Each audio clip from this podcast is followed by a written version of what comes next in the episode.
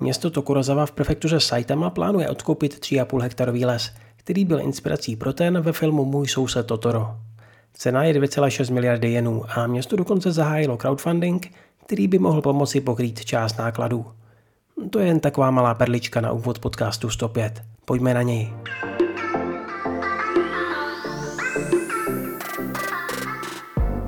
Podpora kabinetu premiéra Fumia Kishida kresla na 48%.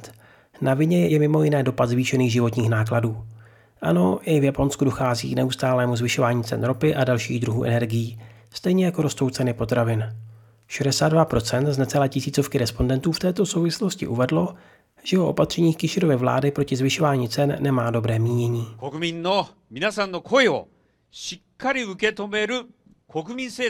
A když už je řeč o opatřeních, Vláda prefektury Kyoto se chystá v rámci podpory rodin rozdat každému předškolákovi dárkové karty do knihkupectví v hodnotě zhruba 900 korun. Karty by mělo dostat přibližně 120 tisíc dětí. Náklady na pozádání loňských olympijských a paralympijských her v Tokiu dosáhnou 1,42 bilionu jenů, takže asi 10,5 miliardy dolarů. Jde o téměř dvojnásobek odhadované částky z roku 2013. Jen náklady na opatření proti koronaviru mimochodem činily 38 miliard jenů.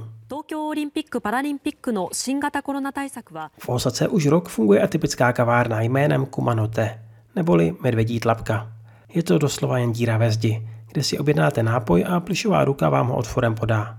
Zní to možná výstředně, ale má to svůj důvod. Kavárnu provozuje organizace Mental Support, která se specializuje na podporu osob s duševními problémy a právě toto místo je šance zaměstnání pro ty, pro které je kontakt s dalšími lidmi náročný.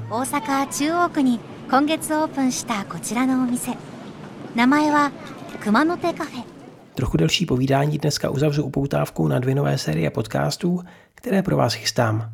Ta první bude pokračování sedmi samurajů, které jste mohli poslouchat zhruba před rokem a půl. Tentokrát s novými hosty.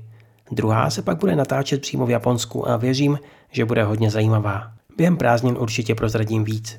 A ještě můj osobní tip na závěr. Pokud zrovna hledáte dobrou a zároveň nemoc dlouhou mangu, rozhodně doporučuji Solanin od Ine Asana. O dvacátnících, kteří hledají svou cestu životem. Na webu jsem o komiksu vydal hodně dlouhý článek, kde najdete i rozhovor s překladatelem Kubou Stříbrným, takže jestli vás to zaujalo, rozhodně koukněte. A teď už se loučím. Přeji pohodový start léta a naslyšenou příště. Matané.